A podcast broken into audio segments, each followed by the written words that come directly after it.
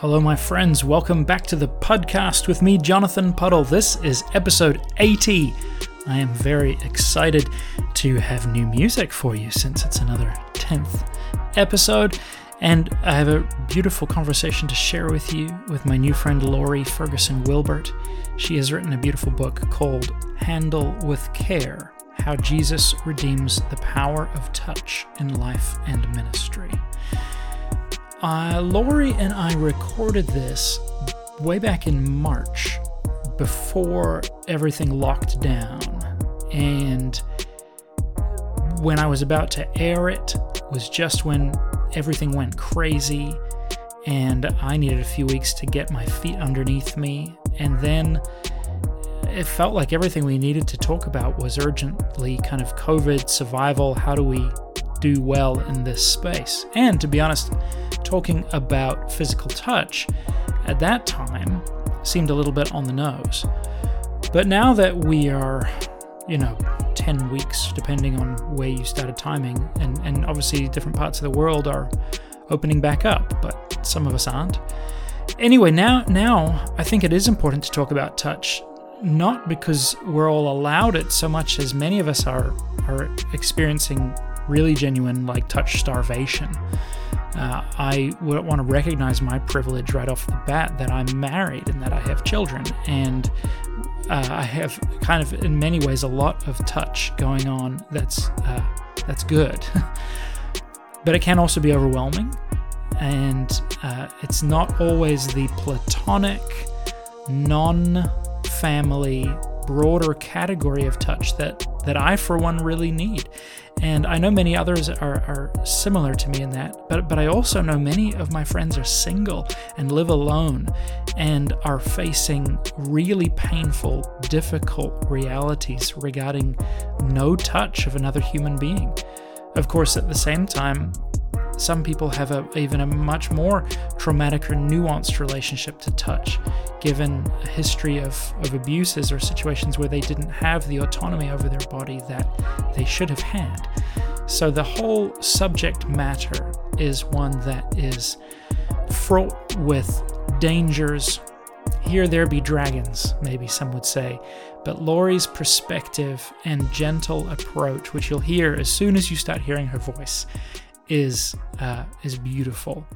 And so I'm really excited and honored and blessed to share this with you today. I, I, would commend all of you to go and pick up her book, Handle with Care.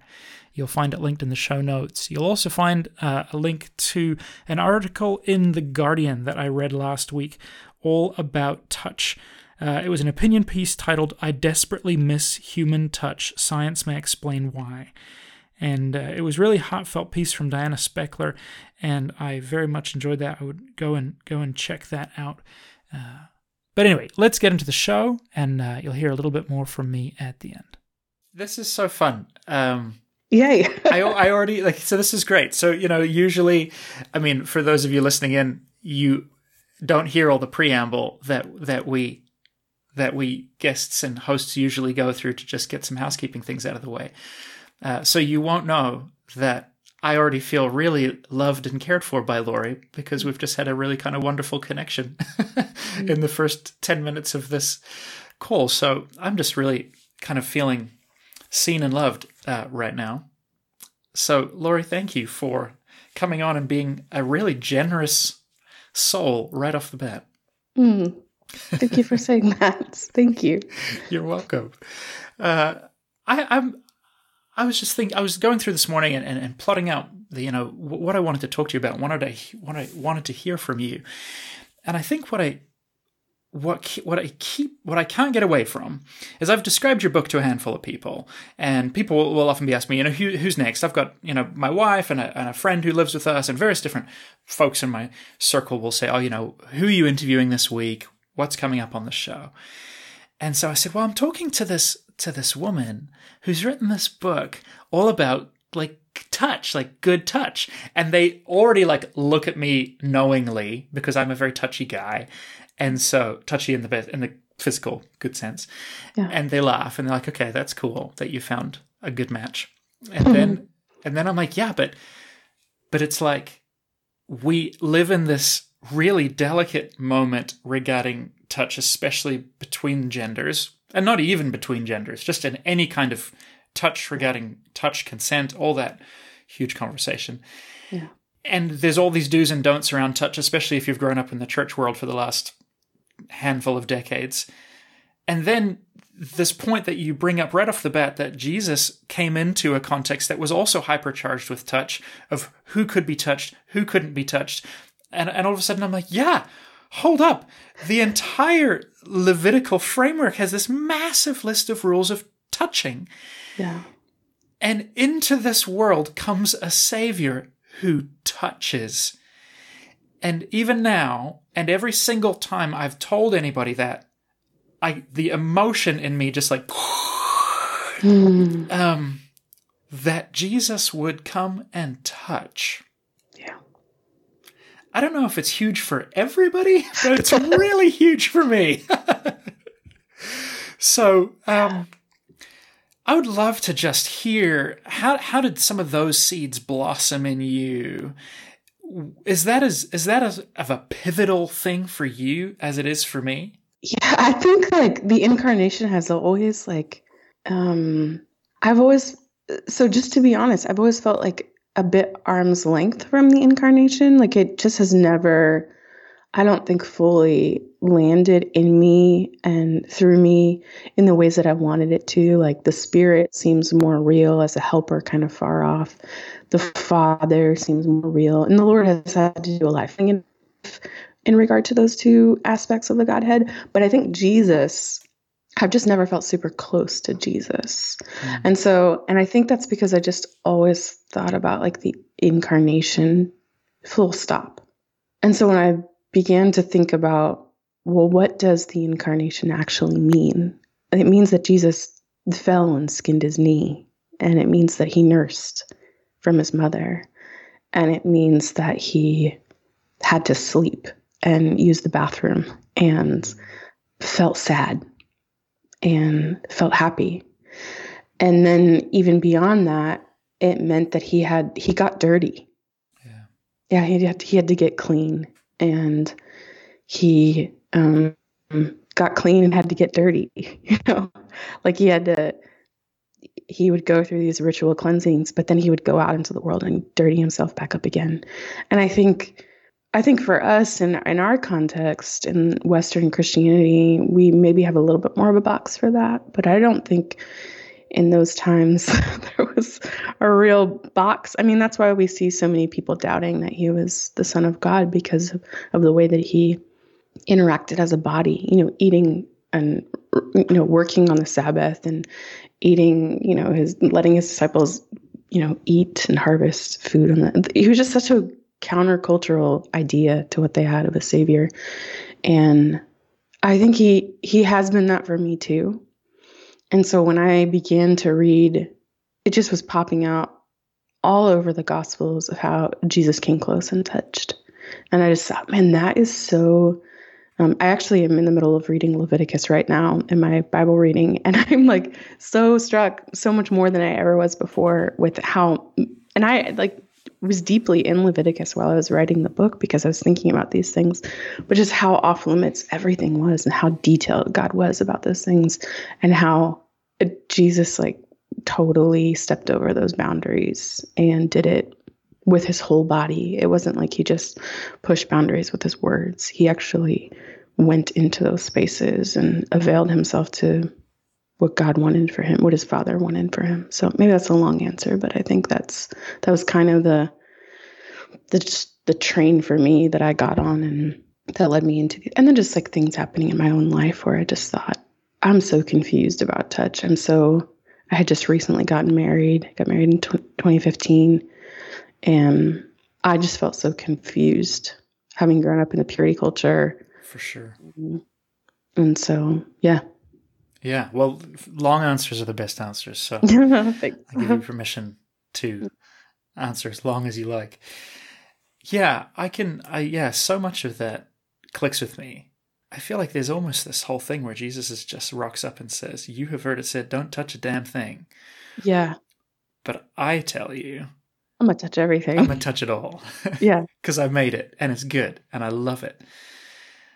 I don't know if you're a fan of John Mark McMillan's music. Yeah. I just I had him on the show recently, and he said this this thing. Actually, I don't remember if he said it on air or if or if uh, was in the or if- if it was in the preamble or if it was in his Instagram. Either way, I've been I've been chewing over his his latest album, and there's this song called "God Is Young," and he he said he he drew the inspiration from a G.K. Chesterton quote where Chesterton basically says. Uh, children are endlessly fascinated by things and will be happy to see something happen over and over and over and over again. But an adult is not. They lose their fascination, they get bored of it. And so, in that sense, God is clearly not an adult because God is endlessly fascinated by what he has created. He loves it all. And Chesterton says, you know, is it possible that the sun only rises each day because God says, do it again, Yes. do it again? Yes, I love that. And something about that playfulness yeah. uh, just came back to me right then and there, you know, talking about Jesus coming in and just being like, ah, you guys don't even get it. I just, I love it. I love it. I love you. I love you. Um, it's incredible. I was listening to something recently, and they were talking about um, it was this New Testament scholar, uh, very familiar with the sort of the the ancient world, and he was talking about how much humor Jesus uses. He's like, you guys don't even know you Western Christianity Christians, you don't even know how how like funny Jesus was. Like he was a really funny guy, and he was a really fun guy. And I just that made me that just delighted me so much because I'm I am not I tend to be pretty reserved emotionally, uh, not super high highs and low lows. Although I'm learning to like push into those spaces and in a more full way. But um, to just think about Jesus being like a, a man of delight and fun, Yeah. really, I think that makes him even more like personal to me. Um, like if if our idea of Jesus is merely that he uh, came to die on a cross and be risen again, that's a very very small picture of who Jesus is. And I think anything that can sort of fill out or fill in those lines is really hopeful. The the very first scripture that made me want to write this book was I really struggled with doubt in my faith. Very, very long periods of of and not I'm not just talking like dryness. I'm talking like real doubt. in um that's something I still struggle with. I'm not I don't try to hide that. But I I came across Thomas saying, you know, unless I can put my hands in his wounds and and in his side and in his hands, like I'm not gonna believe. And I just think, you know, we call him doubting Thomas, but I'm like, I think that's a reasonable doubt. I, don't, I wouldn't expect most Sure. of us would have the same, you know, doubt. And Jesus, um, Barry Jones says he made his wounds available to him. I think that's how he says it. And I just, I love that because I think that's what Jesus, he came to like offer the messiness Yes. and the delight of like everything that he is. And that's something about that's so compelling to me. I don't, I can't like put my finger on it exactly, Yeah. but I'm, I'm compelled by that Jesus. Yeah, come on. A friend, of- a good, good, good friend of mine preached on on Thomas recently, and and he said, you know, we yeah, like you said, we call him doubting Thomas, but all the disciples doubted. Yeah. You know, Mary runs up and is like, guys, I've seen Jesus, and they're like, nope. Yep. Like the, every single one of them doubted, but we, but we only give Thomas a hard time, and there's probably some gender bias in there as partly a reason. I think he was incredibly brave. Yeah, right. To be honest, I think he was. I mean, that's courage to not just say like unless I see him, but to say unless I thrust my hand in his side. Yes. Like I'm like that's. I don't have that kind of courage. I want that. Well, and this is the guy who three days or four days prior had said, "Let us go to Jerusalem and die." Right? Yeah. Like, he's all in for Christ. Yeah. I remember someone saying to me, "This is not the voice of a doubting man. This is someone who's put it all on the line." And can't have his heart broken anymore. There's nothing left to give, and so Yeah, he was an emotional guy. yeah, Yeah. yeah, yes, he was. Yeah. Yes, he was. Go, go, you, Thomas. I've always liked Thomas for that reason. But then, like, wait, as you like the that Christ doesn't come in and correct him, but he dignifies his need. Yes. Like He that, offers his wounds to him. it's it's it boggles my mind. Like the closeness, the intimacy. I mean, maybe this is going to make somebody feel super super queasy, but I mean, obviously we talk about the intimacy of of sexual intimacy of of of bodily penetration. Yeah, the messiness. The messiness that the uh, you know that we are inside of one another, but that but Thomas gets to put his fingers in the Lord's body. Yeah. Uh, yeah, that's got to mean things for us. I think one thing I talk about in in the book is how uh, so Andy Crouch. Are you familiar with Andy Crouch? He has this brilliant book. I talk about this all the time. Uh, it's called Strong and Weak, and in that, um, I just encourage your listeners to go look up the quadrant that that Andy talks about. But he basically says you can't have human flourishing unless all people carry with them both authority so a sense of autonomy over their bodies and a sense of vulnerability. So if we only carry authority, we're going to exploit people. Mm. And if we're only vulnerable, people are going to suffer. But if all people carry both authority and vulnerability, then humans flourish. Mm. And I just think what an example for both of them in that moment. Jesus, in all authority being given to him, shows up and makes himself vulnerable to to Thomas sticking his hands in his side, which seems, like it would be really uncomfortable. But also Thomas saying, like, I don't believe. Um, and so, uh, unless I can do something, unless I can act in a particular way, put my hand in his side, uh, I won't believe. And so, they're both carrying that authority and vulnerability, um, and it leads to flourishing. And it's led to flourishing not just for them, but in my own life, just that picture um, of the courage to show up and carry my vulnerability, my brokenness with me, um, my fears with me, my doubts with me. I'm not going to pretend to be without them. Yeah. I can't pretend to be without them. Yeah, that's yeah, yeah, yeah. That's thank you for for bringing that up. I I love that. I'm just seeing in even in that now, like for the vulnerability in his circle, for Thomas to be mm-hmm. completely honest and open with with the guys, with the women, with with everybody there, uh, to risk how they're going to think about him, yeah. and the audaciousness, right? To to be like, these are my terms. Yeah. Um, the expect the like the expectancy that Christ might possibly be willing that this would be okay that this would be within the boundaries of our friendship. Um, you know to fully own I am a friend of his. If he is alive he will let me touch him. Um, yeah. that's amazing. Yeah wow. Yeah I mean obviously any of us who you know follow Brene Brown it's like we get we get deep in vulnerability and, and I've been been growing and, and my understanding of community and, and vulnerability and availability have been the keys that I've learned for for mm. communal living. You know, that you can have availability, but it's just a social club. Yeah. You can have vulnerability and it's just therapy, you know, group therapy, but but to have both that availability and vulnerability is what defines a, a community. So to to add in authority, to have yeah, agency over oneself. Agency, yeah, that's a good word. And then to you know, in in our places of power, lay down that agency for the betterment, for the safety, for the protection of others. Um, fascinating. Thank you. Uh, I'm interested to hear more. Maybe you, you began to touch on growing up in purity culture, getting married, uh, and entering that that world of of touch and and sexual intimacy and all that kind of stuff. Can you share maybe some of the things that you ran up against? Because um, I know a huge many many of us are have grown up with that in our DNA. Yeah, I think so. I got married at 34, um, and so I t- touch in marriage wasn't the first time I'd experienced sexual touch or platonic touch. Um, I think it was the first time I I felt, and I'll I'll explain this in a minute. It was the first time I felt sort of this um, very personal sacrifice, maybe in a way that I hadn't before. Um, and so, yeah, I grew up in purity culture, totally steeped in it. Um, you know, 15 when I read I Kiss Dating Goodbye, the year it came out, um, totally bought into that system. Um, even though at age 15, I'd already been extremely uh, sexually intimate with a boyfriend.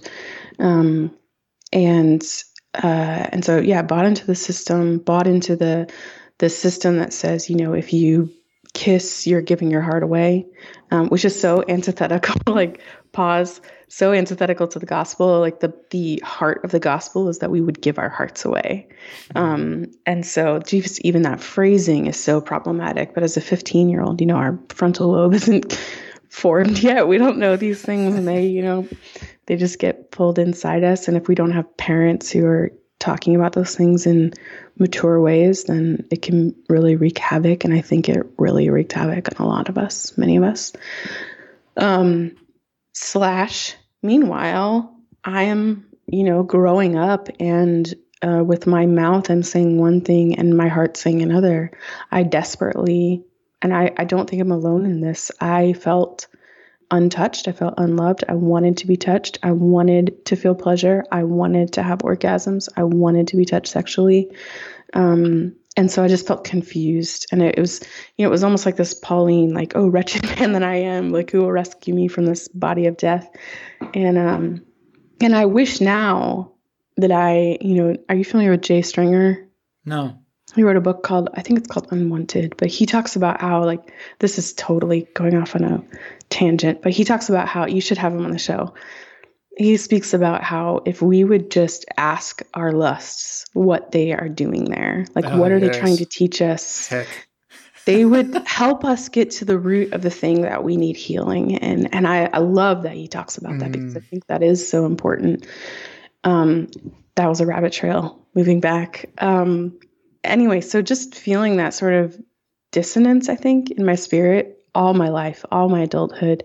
And I think in marriage, it just became really real. Um, and so uh, my husband is not a f- super physically affectionate person. He had been married before, and um, in his previous marriage, touch had mainly been, you know, for sex. It was totally compartmentalized that way. They didn't hug or kiss if they weren't heading to bed, you know, mm-hmm. for sex. Uh, grew up in a family where there wasn't a lot of physical touch. And so he just was confused when we got married. And I was like, I don't understand why you won't touch my arm or like hold my hand in public or yes. like I just thought he was ashamed of me and embarrassed of me and and I think that's the moment where I was I just thought something's broken here. Mm-hmm. Something's broken that I think that now that I'm married, I can have all touch in every form all the time. Um, and my husband doesn't. And it, I think it's a common brokenness. I think oh, it's, sure. yeah, it's not, it wasn't just us and it wasn't just our specific stories. I think those, and then I just began to look at my life and I just thought, I've always been confused about touch. I mean, from the time I was you know, the story I open up with, like two years old, I'm confused about touch. And I think most of us are. I don't think there's a person out there who's like, I, no, I shouldn't say that. I think there are some people who aren't confused about touch because they're frankly unwilling to like peel back the layers of what yeah delving into it might yeah, no is an easy answer. Yeah, no, yeah, yeah. Aimee Byrd wrote a book called um, "Why Can't We Be Friends?" and her subtitle, it's brilliant. Avoidance is not purity. Mm, there it is. And I love that because I'm like, yeah, we, yeah, no is an easy answer. It's, it's, and it's easy to like make no the holy answer. But I believe, and I think Jesus shows us that yes is actually the holy answer. Yes. Um, that He is a God of yes Mm.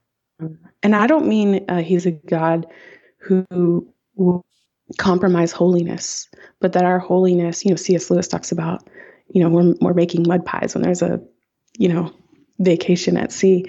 Like our idea of of what is of what we should be saying yes to is so much bigger and grander and more beautiful yes. um this cosmic holy way yes yes amen thank you for for for sharing that. I I'm a really physical guy and and have struggled with touch my whole life. Have felt awkward. Have felt like I didn't know where it fit in. I've similarly have big emotions and didn't understand where they all fit in. Mm-hmm. Um, I, I, at the age of 18, my father came out. I learned that my father was gay. My parents separated and divorced. That began to add a whole bunch of color to, okay, right, perhaps this is partly why I've never seen any kind of physical intimacy with between my parents. You know, there's no there's friendly affection, but not much more. And oh, okay, that begins to contextualize. But I got married mm. six months later, and so you know, I'm the opposite end of the spectrum. I'm 19 yeah. and have, I mean, obviously full of raging young man hormones. and have no r- close relational grid for heterosexual intimacy uh, beyond what I destroyed in my brain with porn, Yeah. you know, and then I married a woman who was very self protective Mm. because of some experiences in her life, not due to touch, thankfully, but Because we've uh, had to yeah, be. due yeah. to emotional some emotional relationships that so for her it was like walls up and and I could sense that on an emotional level Mhm. and then ran into all those same confusions around touch where I was like okay I want to be touched all day long but also there's a part of me where I am pretty typically masculine and so if you touch me I'm definitely going to interpret that as sexual um, you know to which she becomes resentful I was like well I don't want to touch you if it's always going to lead towards sex I mean it's been an ongoing thing in our marriage that I've had to learn okay I need to if I value touch so much it's on me to Yeah. reprogram my own filters to receive touch non-sexually Yes. if if if I mean I've had to do my part to get comfortable to just have a have a female friend that I can reach out and squeeze her arm. Mm. and and it's taken me years. And my my friends all laugh at me when we have these conversations because they're like you are the nicest safest guy who gives us no weird vibes. And I'm like I have literally faked it my entire adult life. Uh, and and yet I've had to do all that same work twice again in my head because when said friend reaches out and squeezes my arm in a totally safe platonic way there's a big part of me that goes way down this rabbit trail Yeah. of, of sexuality. Yeah. and so i'm like okay it's on me to pull that back. For for my part right i think? Well, I, I think that so Wendell Berry has this brilliant essay called uh, "Health is Membership," and I talk about it a lot in the book, um, or I quote from it pretty extensively because I love it. Because I don't think it's just on you; I think it is on the community.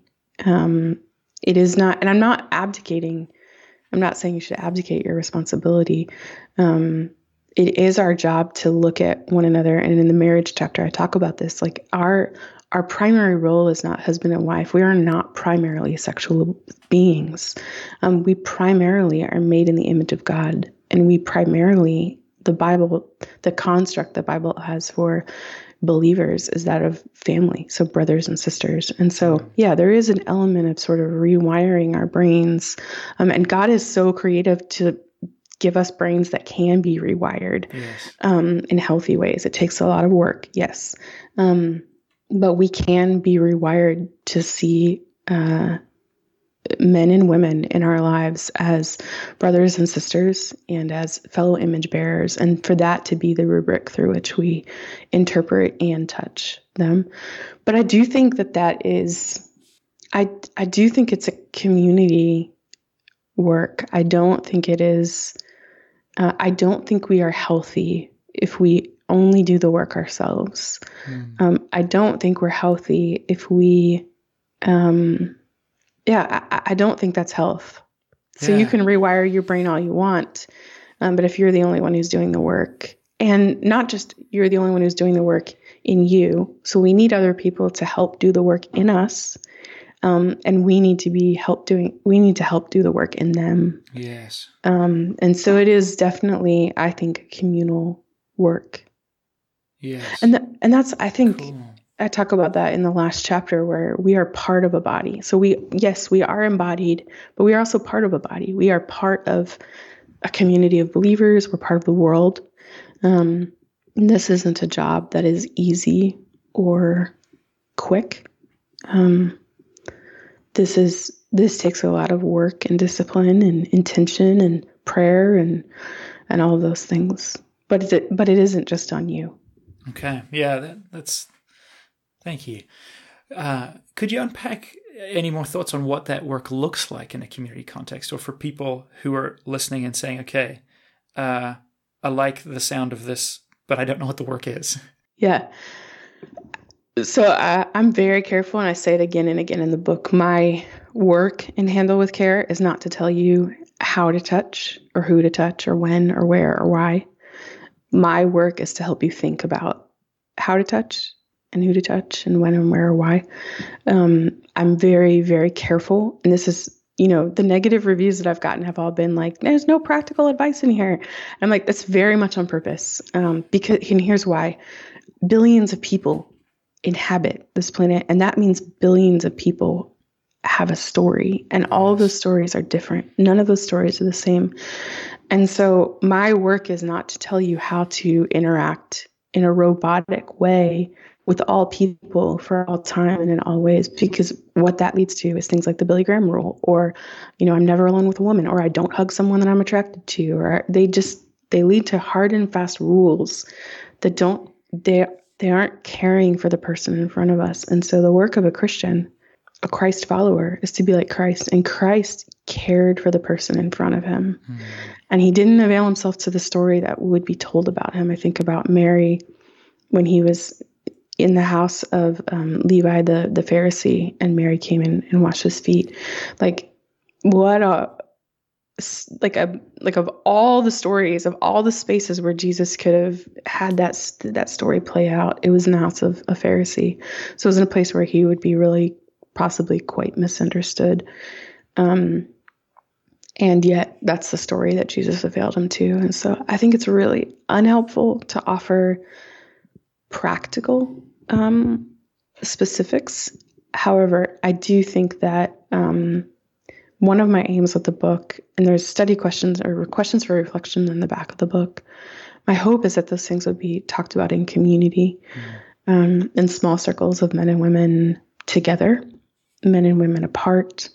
Um, I think men who are, I think, yeah, I just think that it needs to be happening in multiple different contexts and multiple ways um, I think our minds are so quick to go to sexual that route, um, and and partially that's because our brains have been wired to think that way. We've just been ravaged by a pornographic sort of the war, like the artillery of pornography toward our brains, and so we we do need to rewire them in some sense. But that's a community project again.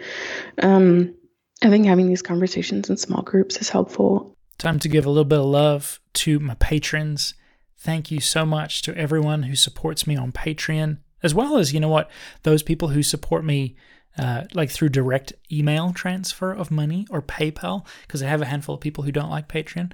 And uh, so I'm thankful for those people, of course, too. You guys uh, underwrite all of this work. If you are not a patron and you are listening to this show, you should know that 52 or 53 faithful souls make this possible for you every week. And I hope that you too feel thankful to them, for they are wonderful and they make this possible. And if you are not one of them, you can become one of them so very, very easily by going to patreon.com slash Jonathan Puddle. You can become a patron for as little as $3 a month, and it helps me genuinely. If I can get to 300 patrons, then all of my share of the family income is covered and that is a, an absolute weight off my shoulders. And uh, so consider that. If that if you're moved, if you think that would be a place for you, you will gain access to a bunch of exclusive things and uh, much more close access to me. I, I maintain contact with my patrons and send them cards and things. So consider that, and let's get back to the show. I think I think being willing to take a good, hard, really honest look at our own lives and our own story. Mm. Because as I was saying, you know, Jay, and Jay Stringer talks about this in Unwanted, those sort of impulses that we have are telling us something and they're trying to tell us help. They're trying to say, help, I'm wounded here. Help, I've been hurt here and I need healing. And that's so powerful. Like that God would use our sin to to reveal like our spaces of that need deep mm. healing. I think that's so kind of God. Like I can feel like sin is very I mean sin is there is a brokenness to sin that is just abhorrent to to our holy God. But also like isn't it kind of him to to lead us to repentance with our sin? Yeah. Wow. I find that so wow. kind of him and and so i think that's that's another thing that has to happen is that we have to be honest about the spaces where we feel most broken in regard to touch uh, the ways that we flinch from touch um, the ways that we we run to it or look for it uh, in community with others where it's maybe not necessary to have. Um, we don't, so I'm not, I, I try to say this again and again. This book is not to make everyone into huggers. That is not my aim. My aim is for us to think about it because I think there are some people who don't need to be hugged sure. right now. And there are some people who do. And we have to be, we have to think about those things. And so I know that's not practical, um, but I think those are two starting points. Yeah, it's good. It's really good, Lore. Wow. And, and, and I'd vouch for the quality of the work you've done. Uh, you know, mm-hmm. I haven't, as I mentioned earlier, I've read about maybe a third, uh, and and I am thinking about these things. You've you present so much of your of your journey, and then interspersed with it with scriptural narrative, with what Jesus does with touch. Even just one of the pieces I was reading this morning was on on children and talking about because I work with children. I'm a children's pastor, and and I immediately ran, run into these kinds of issues because again in the modern church it's like okay well we have all these kinds of checklists and we all have these safety rules and and obviously we understand why we have these rules and yeah. the the critical need to protect children. But the list of rules I was handed also uh, there's like a Venn diagram with protecting children and actually also loving children, and they like just weren't even touching.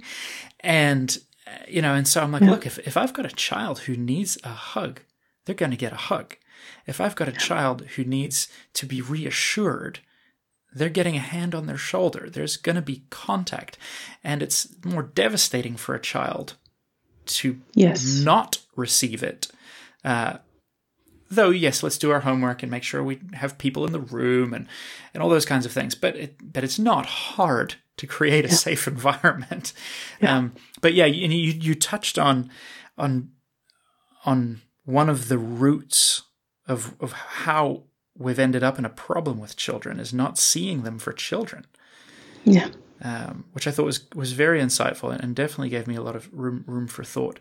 Um, that that Christ sees them for who they are, for delicate little beings full of energy and joy and potential, unshackled by these deeper, more complicated thoughts. Um, you know, it's like the awakening that happens in us. Um, yeah. So so so kudos to you. You've done such a great mm. job um, providing this resource for us to think through and wrestle through. Thank you. If if you were talking to someone who has had a a, a complicated, painful history of physical touch in their own life. Mm-hmm. I'm thinking of somebody in my life right now who I know has had a, a really, really traumatic history with touch. And yet they know the importance of touch and they have fought for it. Often without a, without a guide, often without a, a, any kind of framework. To, to somebody who's sitting there going, "Yeah, okay, that's me," where what what are some maybe some thoughts and places for them to start some some questions for them to ask themselves some areas where they could start to unpack their relationship with touch and change yeah. that paradigm? I think it depends on the person. Um, so it's hard to answer. I just want to be clear. It's very difficult to answer this question in a blanket way um, because I don't know the person that you're talking about. But um, in the in the back of the book, the final section of the book is a letter to those who've been abused. Um, and I, and I hope the reader, so one of the first things that I tell the reader is that I was sexually abused when I was young. And so I am coming from that perspective. And that is, that has colored my story um, as well. Uh, but I think I would, I would say be very, very tender with yourself. Um, I think one of, one of the things that strikes me about Jesus is that, and for all the stories that he healed in the New Testament that we see, there are many people who weren't healed in the New Testament that we don't see. And um, some people won't be fully healed until uh, we see him face to face. And that's a really hard thing to reckon with. It's really hard to think like, that's a very empty feeling. Like, is there healing for me? um, here on earth? And I think the answer to that question is um, we as humans can't heal what Jesus left unhealed. Zack Eswine said that. I didn't say that. Um, so there are some things that Jesus leaves unhealed. However, he is also a good father who gives good gifts, and he has given us the common grace of tools like good therapy, really good therapy. Um, tools like EMDR can be a really helpful, very, very helpful tool. Um, there, are, there are tools out there that will help us sort of heal our brain in um, and we're just finding out you know the past 10 years have been amazing in all the things that sort of we're finding out about the brain. And so i just want to say like there is hope and there's healing out there. Um, i think of organizations like To Write Love on Her Arms. I mean they're they want to offer scholarships for counseling and things like that. And so we need to as much as possible sort of avail ourselves of those things. I think another thing is like just be really gentle with yourself and your body. And um, your body is not it does not belong to anyone else and so it, you have autonomy over your body um, god gave your body to you so he didn't give your body to anyone else like he didn't not only and i think we're we, we sort of theologize this in the church like God gave you your story, be faithful with your story. Yes, but God also gave you your body. So the ways that it hurts, the ways that it um, feels, the ways that it flinches, the ways that it comes towards someone, all those things, those belong to you. Hmm. Don't belong to anyone else. And and I believe that God um, cares intimately about your body and he wants you to be sort of a partner in the healing of your body. Uh, I think it's very damaging, very, very damaging to people to tell them, you know, just look to Jesus or look to the cross or read your Bible or pray more um, for healing. Uh, because I think God wants to, this is a partnership. It's not that we save ourselves, that's not the God. Jesus came down, Jesus saved us, but this is a work that we do together. And so, care for your body, be tender with it, um, forgive your body. Hmm. For, not not for the wrongs done against you. You don't need to for you are not responsible for those things, but be like forgive your body for not maybe getting to the place that you want it to be right when you want it to be there. Does that make sense? Like yeah. wow. when you wake up in the morning and you're angry at your body, just be gentle with her, him, and um, and know that God is gentle. Yeah. Jesus was gentle. Yeah. Um, so again, it's really complicated. It's very hard to give a broad brush answer to that. But I yeah. asked you the, about the hardest question I could think of, um, but thank you. That was really gracious. Mm. I really enjoyed too your your words on self touch, and mm. just the, you know the, the the framework of you know I'm gonna I'm going to rub my eyes and put my cream in my face, which I don't do. Uh, though my father tells me if I want, to you gotta get some some balm for your beard. I do use there. balm in my beard. I know it's very, I know it's very fuzzy today. no, my father says if I want to have youthful skin like him, and he does look very youthful, I need to be moisturizing much more. Don't we all? Don't we all? I think of Bernie Mac, bless his soul, from Ocean's Eleven when he's talking about having we should oh, all be right. sleeping with gloves on our hands. Yeah. so good. But but to embrace our own body, to mm-hmm. to you know rub that that moisturizer into our face and go, okay, it's okay. I'm a it's created okay. thing. Yeah. Yeah. I'm good. Yeah. We're gonna get through this. Yeah. Um I'm not God. Yeah. That's such a good reminder for me because I think I we all do it we all we all believe that we're like little gods running around trying to save the world. And to i think to touch ourselves reminds us i'm i'm dust. Mm. i'm dust that god cares about. I'm god i'm dust that god formed but i'm also just dust. And it's okay. Mm. yeah.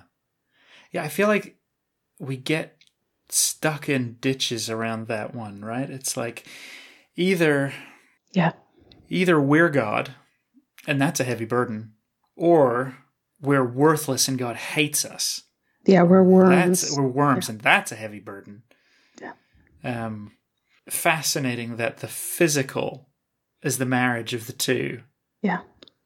That I'm not God, but God was once nurtured by a human placenta. Yeah. Wild. yeah.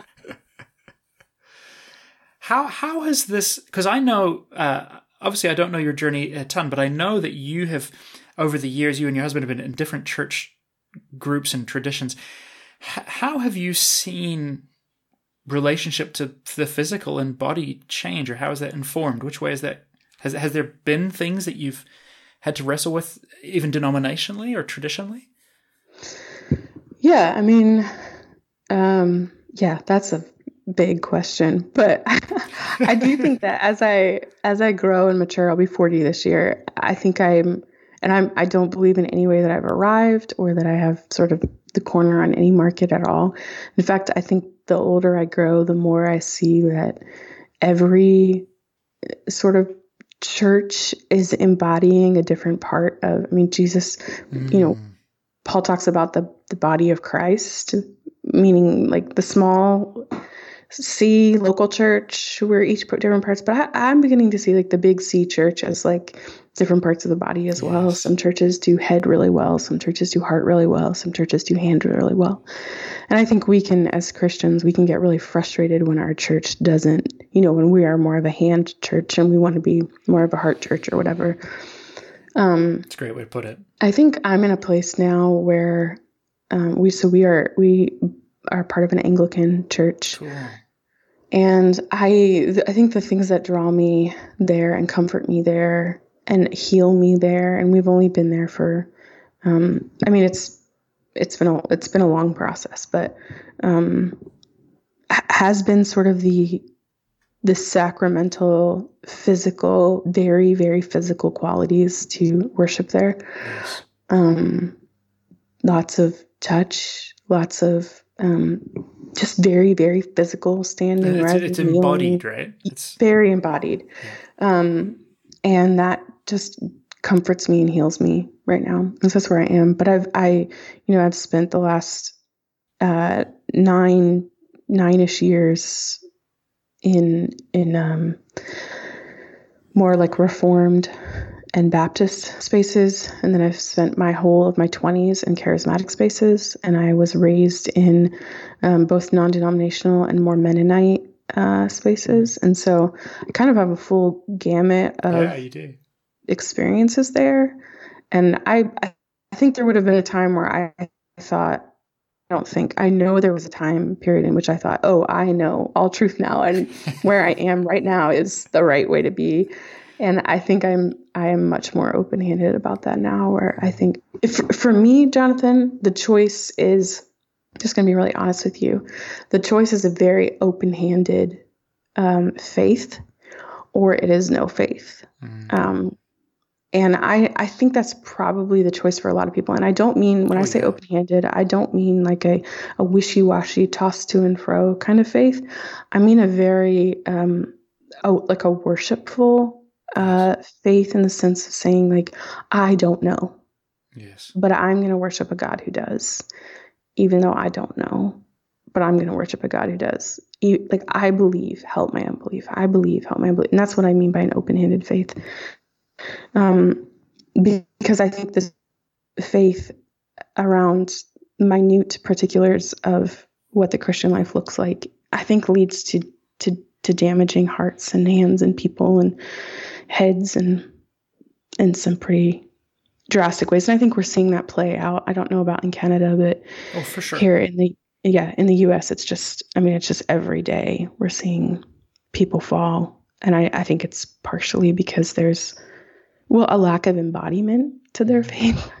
Um yeah, and that was probably a long answer, but that's kind of where I am. You already had a white card for for uh, long answers. So, and I've been you. trying to ask you difficult questions. So, but that that is so beautiful to me.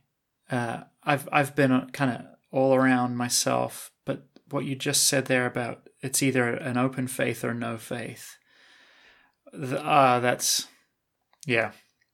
I'm I'm in a very similar boat, and I know so many people who are as well. And like you said, it's that's the tragedy, is that some, and I, I would like to say some of an older generation. It's not exclusively a generational issue, Yeah. but, but there is a little bit of a bias.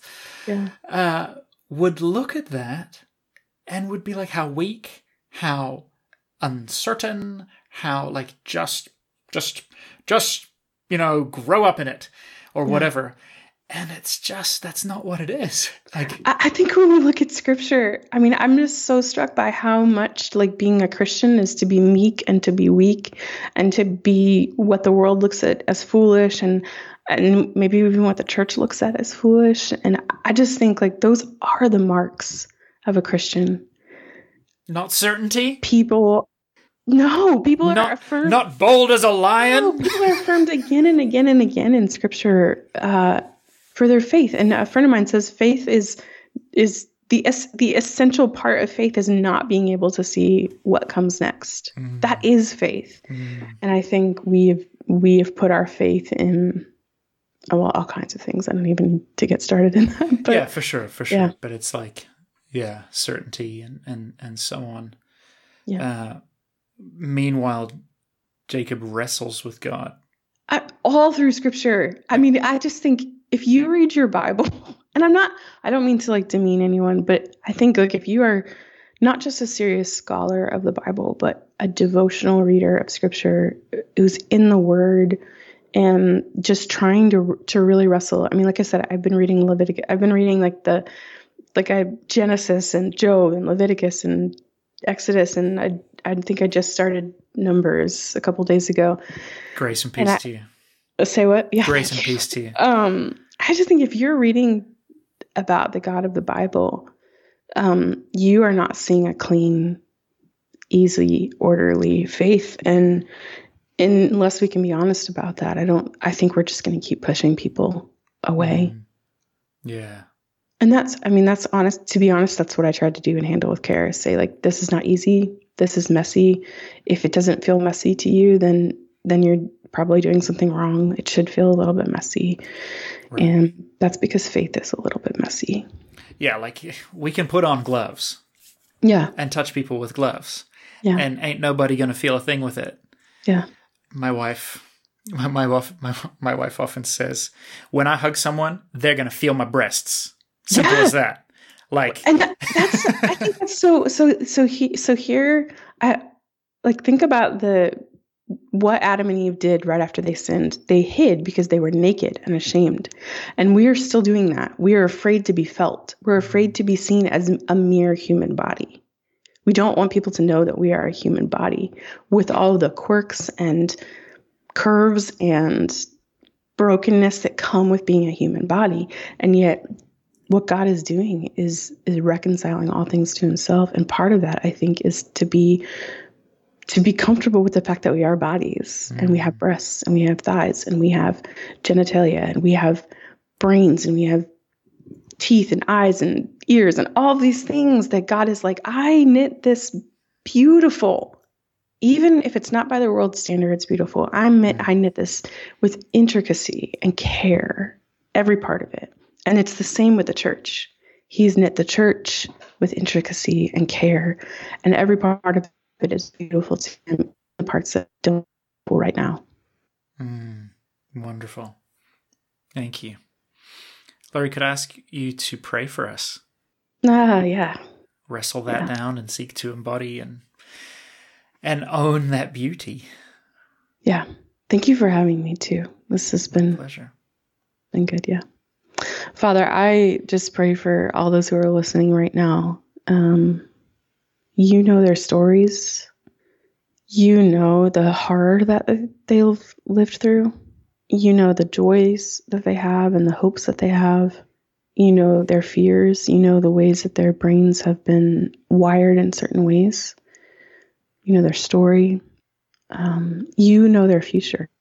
And you know their present you know the things that they're feeling and wrestling with right now you know all of those things um, i pray that that would comfort us instead of scare us that that would help us and heal us um, you do not mean harm for us.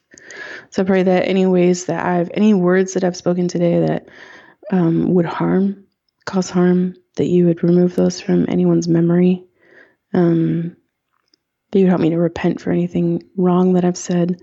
Um, and I pray that someone would walk away today and they would feel just a tiny bit more healed, um, a tiny bit more loved and seen by you. Um, I thank you for Jonathan. Thank you for this space where he wants to have good, candid conversations about hard things. Pray you bless his ministry, um, bless the work of his hands.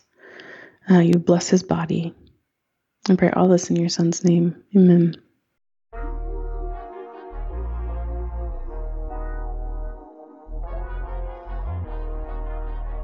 Thank you, Lore. Guys, go click on the show notes. Order Lore's book, Handle with Care. It is absolutely beautiful, compelling, wonderful work that I was so excited to discover and enjoy. And uh, I'm going to take a vacation, I think, in July. And I need to finish reading the rest of it. I read the first half, and then I, I didn't chance to read the second half because of all the books I have to read for this podcast, which I love. Anyway, uh, as as you know, this where are we this week? It's the 28th of May. It's been a wild week. It was my birthday two days ago. Also, George Floyd was killed by a police officer kneeling on his neck for nine minutes. He was a black man uh, murdered by a white police officer in public view on camera. Uh, I've, I've, been connecting with a lot of my friends who are uh, black, indigenous, or persons of color, and what I'm hearing from them amidst the pain and you know the confusion and the fear and the hope and the dreaming of better is is really uh, white people need to understand that this has always been going on. The only thing that's changed is that now it's on camera, and now those of us who've been able to ignore these things are having to reckon with them for the first time. And not to put too fine a point on it or to take sight away from this terrible uh, killing, but this seems to be what is happening in so many different areas of our society right now. That what has always been the case is being revealed for what it is. And those of us who have benefited from any part of it uh, are having to confront things that we would rather not confront. I would rather not see these graphically violent videos in and, and photos in my social media feed. But I have the luxury of ignoring them if I so want to, while while people of color don't have that luxury. Because, I mean, as we saw with uh, Atatiana Jefferson last year, you can be killed in your own home. And so I just I just feel it would be remiss of me to let this episode and this week go by without without calling attention to that. If you are white like me and you are uncomfortable if you are confused or you don't really understand, or you know you're hearing people talk about the evils of whiteness and, and you feel like they're telling you that you at your core are evil i, I, I do want to say that i understand. I, I get how uh, this can feel very painful for us and very confusing but i want to remind you uh, to keep in perspective that we are talking about discomfort from learning things we don't like. We are not talking about the existential fear of being murdered while we go for a run. And those are those are categorically different kinds of fears and it it's hard, but we need to do our part to make sure that our discomfort and our pain and our learning do not take center stage. Uh, the suffering and the trauma of others uh, needs to be centered. So I would encourage you evermore to tune in to yourself, to listen to your heart, everything that it's trying to tell you, do not necessarily go and follow what it's telling you to do, but listen, be present to yourself. Listen to God and hear what His Spirit may be saying uh, in the midst of this time we are currently alive. Listen to your friends, listen to your family, listen to those you don't know. Listen to those in your city who are hurting. Listen to the stories of those in your church who don't look like you or whose experience hasn't been like yours.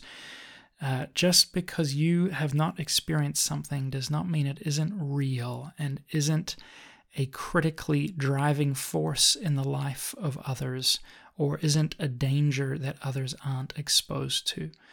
So uh, dig deep, do the work. Uh, I know it's hard, I know it's scary, I know it feels like death and rebirth, but guys and girls, that is what we're talking about here. Our our entire world is desperate for transformation, for death, for resurrection, for all things to be made new in Christ, where all lives would matter, would be treated equally, uh, and where the image of God would be seen and cherished in everyone. Oh, my heart aches for it.